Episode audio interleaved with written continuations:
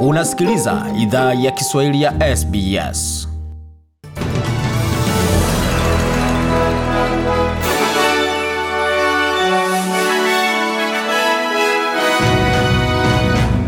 Na msikiliza idhaa Kiswahili ya SBS na hii hapa ni taarifa kamili ya habari, tukianzia katika jimbo la Queensland ambako kumethibitishwa kuwa watu nane wamefariki na wawili hawajapatikana, jimbo hilo linapoendelea kukabiliana na madhara ya mvua nyingi katika rekodi ya jimbo hilo. Takriban nyumba mia tatu zimeathiriwa na mafuriko mjini Logan visa vitatu vya wizi vimeripotiwa vikihusisha biashara mbili na nyumba moja.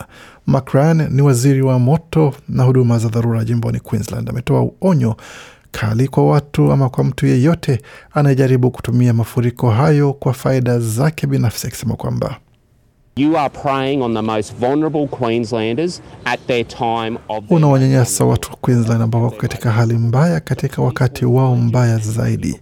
Polisi watakupata na kukufikisha mbele ya mahakama, na nitaongezea kusema kuwa nyie si watu wa Queensland mnaposhiriki katika tabia hizi, kwa sababu watu wa Queensland huwasaidia wenzao, na kama unawaibia, wewe si mtu wa Queensland, wewe ni hovyo kabisa.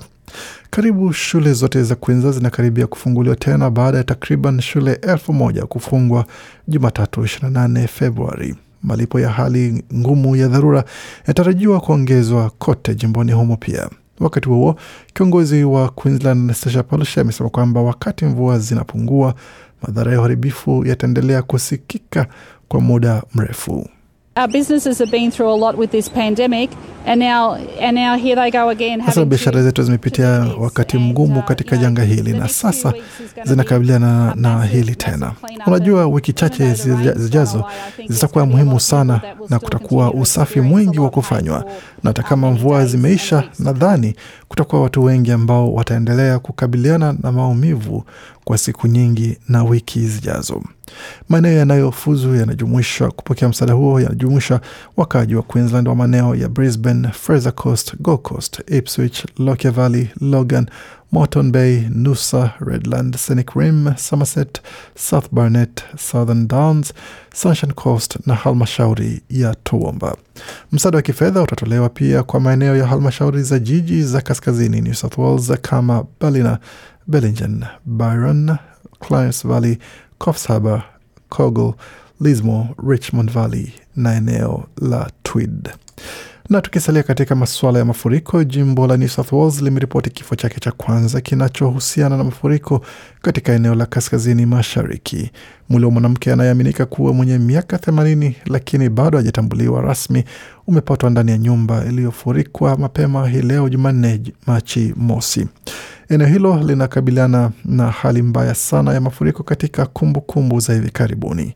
Waziri wa huduma za dharura jimboni humo Steve Cook anaohamasisha watu katika eneo la kusini jimbo hilo wajiandae kwa hali mbaya zaidi ya hewa, akisema kwamba As this event moves south, people in Sydney and on the south coast have time. Nasema tukio hili linapoendelea kusini, watu katika maeneo ya Sydney na pwani ya kusini wana muda. Tumeona kinachoendelea katika maeneo ya kaskazini ya jimbo katika siku chache zilizopita. Wakati wa kujiandaa ni sasa, Bi Steph alisisitiza. Janga la kitaifa linatangazwa katika halmashauri 17 za jiji jimboni New South Wales, wakati mji wa Ballina unakabiliana na mafuriko ya mara moja katika muda wa miaka mia tano. Zaidi ya watu elfu moja wameokolewa kutoka maji ya mafuriko kufikia sasa jimboni New South Wales. Na tukitazama taarifa zingine zinazohusiana na suala zima la maambukizi ya uviko 19, jimbo la Victoria imerekodi kesi 18 za uviko ama kwa mradhi vifo 18 vya uviko 19, wakati pia zimerekodi kesi mpya za maambukizi 6897 tisa kati ya vifo hivyo vikiwa vimeripotiwa pia jimboni New South Wales ambako pia kuna maambukizi mapya elfu nane mia nane na sabini nane na katika wilaya ya kati ya Australia ama wilaya ya, ya mji mkuu wa Australia kumekuwa na kesi mpya mia sita tisini na mbili za uviko wakati watu 45 wamelazwa hospitalini. Jimbo la kusini Australia limerekodi vifo vingine viwili pamoja na kesi mpya za maambukizi 1618 wakati magharibi Australia imeripoti kesi mpya za maambukizi 1000 kwa mradhi 119 wakati Tasmania imerekodi kesi mpya za maambukizi 957. Tukielekea katika taarifa zingine ambazo tumeandalia kwa sasa, kumekuwa na mabalozi wengi kwenye Umoja wa Mataifa wameunga mkono pendekezo linaloshinikiza Urusi kusitisha mashambulizi yake nchini Ukraine. Hata hivyo, ilifikiwa katika kikao, hatua hiyo ilifikiwa katika kikao cha dharura na cha nadra cha Baraza Kuu la umoja huo na ba, baraza kuu la Umoja wa Mataifa litawapa wanachama wake wote nafasi ya kuzungumza kuhusu vita hivyo. Zaidi ya mataifa mia na kumi yamesaini kufanya hivyo na hotuba zitaendelea hii leo. Baraza hilo ambalo haliruhusu kura ya turufu linatarajiwa kupiga kura azimio litakaloratibiwa na wajumbe wa Umoja wa, Ulaya wanaoshirikiana na Ukraine baadaye wiki hii. Mus, muswada wa azimio hilo ulionwa na shirika la habari la AP unaitaka Urusi kuacha mara moja matumizi ya nguvu dhidi ya Ukraine na kuondoa wanajeshi wake katika pia lina, ama katika eneo linataka azimia la amani kupitia mazungumzo na makubaliano. Na katika taarifa zingine ni pamoja na taarifa kwamba rais wa Nigeria Muhammadu Buhari ameelezea kutoridhishwa kwake na matukio yaliyoripotiwa ya unyanyasaji wa baadhi ya raia wa Nigeria wanaojaribu kuondoka Ukraine baada ya Urusi kuivamia nchi hiyo. Wanigeria elfu nne bado wamekwama nchini Ukraine. Katika taarifa yake kwenye mtandao wa Twitter, ofisi ya rais imesema maafisa wa polisi wa usalama wa Ukraine wameripotiwa kuwakatalia wa Nigeria kupanda mabasi na treni kuelekea kwenye mipaka mpaka wa Ukraine na Poland. Kundi moja la wanafunzi wa Nigeria ambalo limekataliwa mara kadhaa kuingia Poland linasema halikuwa na chaguo lakini kurejea tena Ukraine na kujaribu kuondoka nchini kupitia mpaka wa Hungary, taarifa imesema. Ofisi ya Buhari imesema raia wote wa kigeni wanaojaribu kuvuka mpaka wa Poland lazima wahudumiwe kwa kufuata utu na bila upendeleo. Taarifa imeongeza kusema kuwa wote wanaokimbia migogoro wana haki sawa ya kupitishwa kwa usalama chini ya mkataba wa Umoja wa Mataifa na bila ya kujali rangi ya hat, na hati zao za kusafiri au hata ngozi zao. Na katika Jamhuri ya Kidemokrasia ya Kongo, wanamgambo wa Kiislamu wanaotuhumiwa kuua takriban raia ishirini kaskazini mashariki mwa taifa hilo maji, katika majira ya usiku wa jana. Wanamgambo wa Kiislamu wanatuhumiwa kwamba waliua watu hao katika eneo hilo, na taarifa hiyo ni kwa mujibu wa raia wa ndani na mwanaharakati ambaye amekosoa kushindwa kwa vikosi vya Kongo na Uganda kuzuia mauaji hayo. Shambulizi la Jumapili jioni katika kijiji cha Kikura lililaumiwa na mkazi wa na mwanaharakati wa ADF mwanamgambo wa Uganda ambaye ameuawa maelfu kwa mradhi ameua maelfu ya raia mashariki mwa Kongo tangu mwaka elfu mbili na kumi na tatu. Vikosi vya Kongo na Uganda vilianzisha operesheni za pamoja dhidi ya ADF mwishoni mwa Novemba, lakini mashambulizi ya kundi hilo ambalo limedai kuwa na uhusiano na Islamic State linaendelea kuwa dazeni za raia kila mwezi. Washambuliaji hao walivamia kwa kutumia mapanga, kuchoma moto nyumba, alisema Odet Zawadi, rais wa shirika la wanaharakati wa ndani. Amesema miili ishirini imepatikana na kwamba idadi ya vifo inaweza kuongezeka hivi karibuni.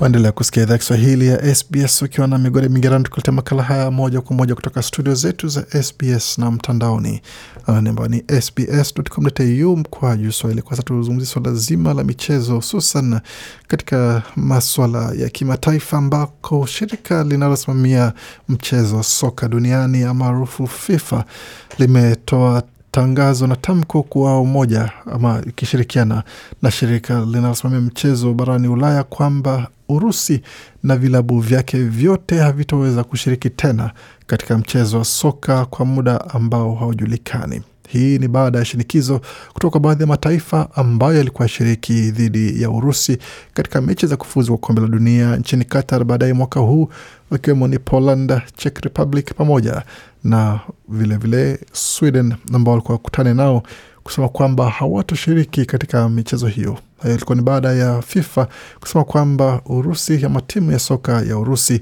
haitashiriki chini ya bendera yake pamoja na nyimbo za taifa za Urusi zitachezwa kama ilivyo tamaduni kabla ya mechi hizo. Hata hivyo, mataifa hayo yalisema kwamba hawatacheza popote pale, iwapo ni Urusi ama katika nchi nyingine, kwa timu yoyote ambayo inahusu wachezaji wenye asili ya Urusi ama kutoka Urusi wanaowakilisha vilabu hivyo. Vilevile kwa upande wa vilabu navyo vile pia vimepigwa marufuku kuweza kushiriki, na baadhi tayari vimesema kwamba vimeonyesha masikitiko yake na kusema kwamba nia yao ni kuweza kuhakikisha kwamba haki zinaheshimiwa pamoja na uwiano na umoja, lakini hatua ambazo zimechukuliwa na mashirika hayo licha kwamba zinapingwa, basi itabidi ziheshimiwe kwa sababu ya maswala kama hayo.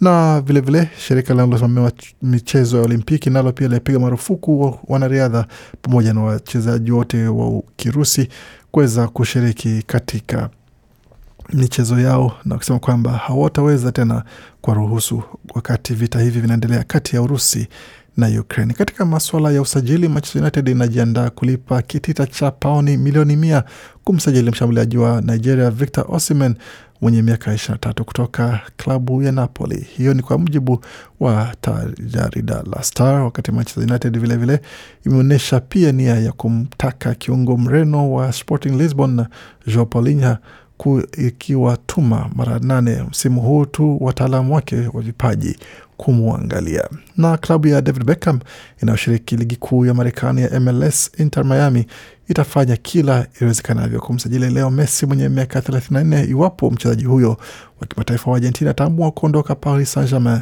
mapema msimu huu. Hii ni kwa mujibu wa taarifa kutoka jarida la Miami Herald kupitia The Mail. Wakati hivyo hivyo, Real Madrid inatarajia kwanza kukamilisha mpango wa kumsajili mshambuliaji wa Mfaransa Kylian Mbappe mwenye miaka 23 kutoka Paris Saint-Germain kabla ya kuanza usajili wa wachezaji wengine au kuwaongezea mikataba wachezaji waliopo, kwa mujibu wa jarida la Goal.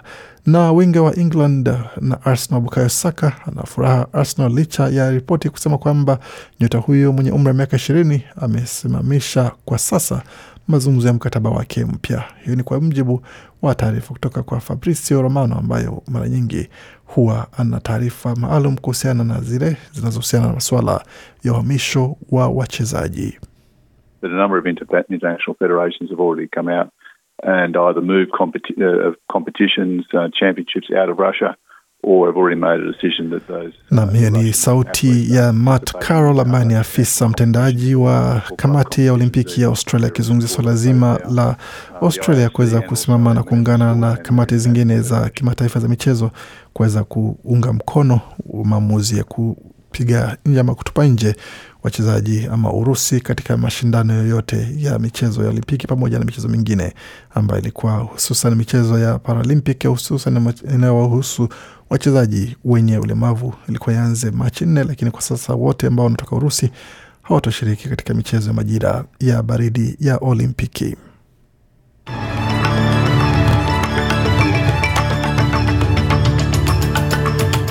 Kabla tumalize makala, tuangalie tena hali ilivyo katika muktasari wa habari ama taarifa za hali ya hewa, tukianzia mjini Adelaide ambapo kwa sasa nyuzi joto ni 24 na nukta tano pakiwepo pia na mawingu hivi ambayo yanaanza kuwa wazi kwa sasa, wakati mjini Brisbane ni 27.4 lakini pia kunakuwa na mawingu mawingu, na mjini Canberra ni 18.9 pakiwepo na uwezekano wa mvua nzito zikinyesha huko. Darwin ni 30.7 pakiwepo na mawingu machache.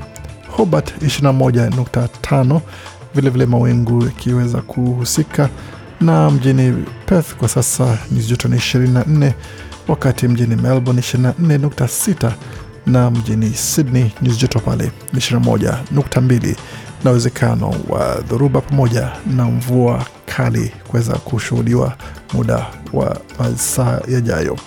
Kwa hiyo na mengine zaidi ambayo tumeandalia, tembelea tovuti yetu sbs.com.au mkwaju Swahili.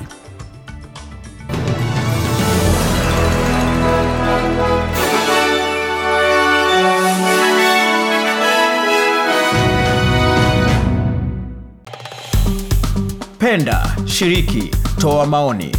Fuatilia idhaa ya Kiswahili ya SBS kwenye Facebook.